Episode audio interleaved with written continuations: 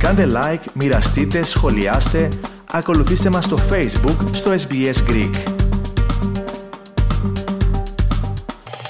Σε μαζικούς τάφους αναγκάζονται συγγενείς να θάβουν τα αγαπημένα τους πρόσωπα καθώς όλο και διωγγώνεται ο μακάβριος απολογισμός των φωνικών σεισμών σε Τουρκία και Συρία. Οι νεκροί μέχρι στιγμής έχουν ξεπεράσει τις 41.000 και σύμφωνα με μαρτυρίες από τη Συρία σωροί κοίτονται στους δρόμους καθώς οι ελπίδες ανέβρεσης ζωντανών εξανεμίζονται. Περισσότερα ακούστε στο θέμα το οποίο επιμελήθηκε ο Αλέξανδρος Λογοθέτης. Υπεράνθρωπες προσπάθειες κατέβαλαν οι Τούρκοι εργαζόμενοι που ετοίμαζαν τις σωρούς για την ταφή τους καθώς οι αριθμοί των νεκρών τους υπερεύαιναν. Οι συγγενείς καλούνται να αναγνωρίσουν τα αγαπημένα τους πρόσωπα μέσα σε γήπεδα ή χώρους στάθμευσης όπου βρίσκονται συσσωρευμένες οι σωροί. Τηλεοπτικές εικόνες από την επαρχία Χατάι της Τουρκίας δείχνουν σάκους διακομιδής πτωμάτων να ενταφιάζονται μαζικά και στη συνέχεια να καλύπτονται από εξκαφείς. Σύμφωνα με μαρτυρίες, οι περισσότερες κηδείες ήταν μαζικές, με πολλές οικογένειες να μετρούν μόλις έναν επιζώντα. Φέρετρα χρειάστηκε να σταλούν ακόμη και από την Κωνσταντινούπολη, ενώ χαλάσματα από κτίρια που έχουν καταρρεύσει χρησιμοποιήθηκαν για μνήματα. Νεκροταφεία επεκτείνονται ή απλώς δημιουργούνται νέοι πρόχειροι χώροι ταφής. Μέσα όμως σε όλο αυτό το σκηνικό της καταστροφής και του θανάτου υπάρχουν και τα θαύματα. Σχεδόν 212 ώρες μετά από το μεγάλο σεισμό οι διασώστες ανέσυραν ζωντανή μία 77χρονη μέσα από τα συντρίμια επταόροφης πολυκατοικίας. Μία ανήλικη και ένας 65χρονος βρέθηκαν ζωντανοί μετά από 208 ώρες εγκλωβισμού στα ερήπια.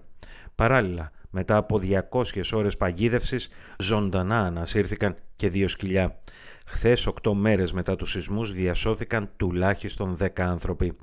Η ελπίδα σίγουρα πρέπει να υπάρχει, αν και η πραγματικότητα είναι δυστυχώς αμήλικτη σε τέτοιες περιπτώσεις, όπως σημείωσε με δηλώσεις του στην ΕΡΤ ο πυραγός Κωνσταντίνος Νίκας, μέλος της μίας εκ των δύο ομάδων της ειδικής Μονάδας Αντιμετώπισης Καταστροφών, ΕΜΑΚ, που βρέθηκαν από την πρώτη στιγμή στην Τουρκία. Θα σας πω τι λέει η Διεθνής Βιβλιογραφία και η Πρακτική. Ναι. Η σεισμή είναι μια επιχείρηση η οποία καλώ ή κακώ διαρκεί ε, ένα, δύο, maximum τρία, 24 ώρα. Από εκεί και πέρα οι πιθανότητες επιβίωσης ε, μειώνονται πάρα πολύ και μειώνονται πάρα πολύ και για λόγους ιατρικούς και για λόγους δηλαδή ότι ο άνθρωπος δεν μπορεί να ανταπεξέλθει τόσο πολύ μεγάλο χρονικό διάστημα, ε, αλλά ταυτόχρονα γιατί είναι και δυσμενεί οι καιρικές συνθήκες. Μιλάμε για πολύ κρύο στην περιοχή, ε, μιλάμε για δύσκολη, δύσκολη κατάσταση. Αλλά η ελπίδα είναι κάτι ε, το οποίο παραμένει και αν δεν έχουμε ελπίδα, τι έχουμε. Ο κ. Νίκας μίλησε για τις τραγικές συνθήκες με τις οποίες ήρθαν αντιμέτωποι οι Έλληνες πυροσβέστες, ενώ τόνισε ότι το πιο συγκλονιστικό συμβάν ήταν η διάσωση μιας 20χρονη κοπέλας με το όνομα Αϊρίν.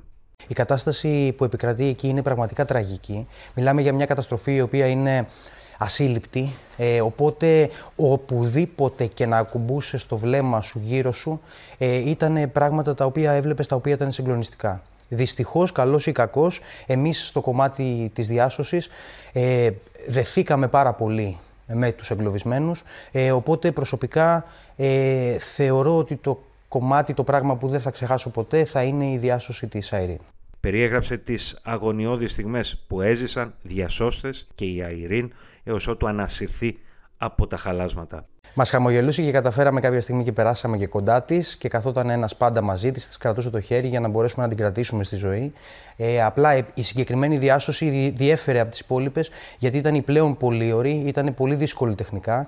Οπότε αναγκαστήκαμε να δουλέψουμε πάρα πολύ ώρα μαζί της και ταυτόχρονα να περάσουμε πάρα πολύ χρόνο μαζί της. Οπότε αυτό μας έδεσε μαζί της και καταλαβαίνετε ότι μας έχει αφήσει ένα έντονο ε, αποτύπωμα. Ερωτηθείς για τα συναισθήματα τα οποία διακατέχουν εκείνες τις στιγμές τους διασώστες, υπογράμμισε τη σημασία της ψυχραιμίας που πρέπει να διαπνέει κάθε επιχείρηση με την ανθρώπινη συγκίνηση να ακολουθεί μετά το πέρας αυτής.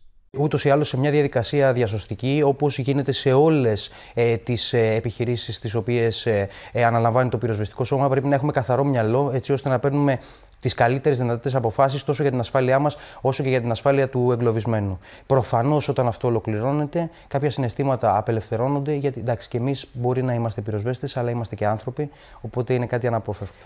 Επισημαίνεται ότι την υγειονομική συνδρομή στο έργο της ΕΜΑΚ είχε αναλάβει το ειδικό τμήμα ιατρικής καταστροφών του ΕΤΙΚ ΕΚΑΒ. Συνολικά το προσωπικό του ΕΤΙΚ ΕΚΑΒ συνέδραμε για 8 τραυματίες καθώς και στις 5 διασώσεις της ΕΜΑΚ από τα χαλάσματα. Το ειδικό τμήμα ιατρικής καταστροφών ενεργοποιείται σε μαζικές καταστροφές με μαζικές απώλειες όπως αυτή της Τουρκίας και στελεχώνεται από εξειδικευμένους γιατρούς και διασώστες που έχουν λάβει ειδική εκπαίδευση. Θέλετε να ακούσετε περισσότερες ιστορίες σαν και αυτήν; Ακούστε στο Apple Podcast, στο Google Podcast, στο Spotify ή οπουδήποτε ακούτε podcast.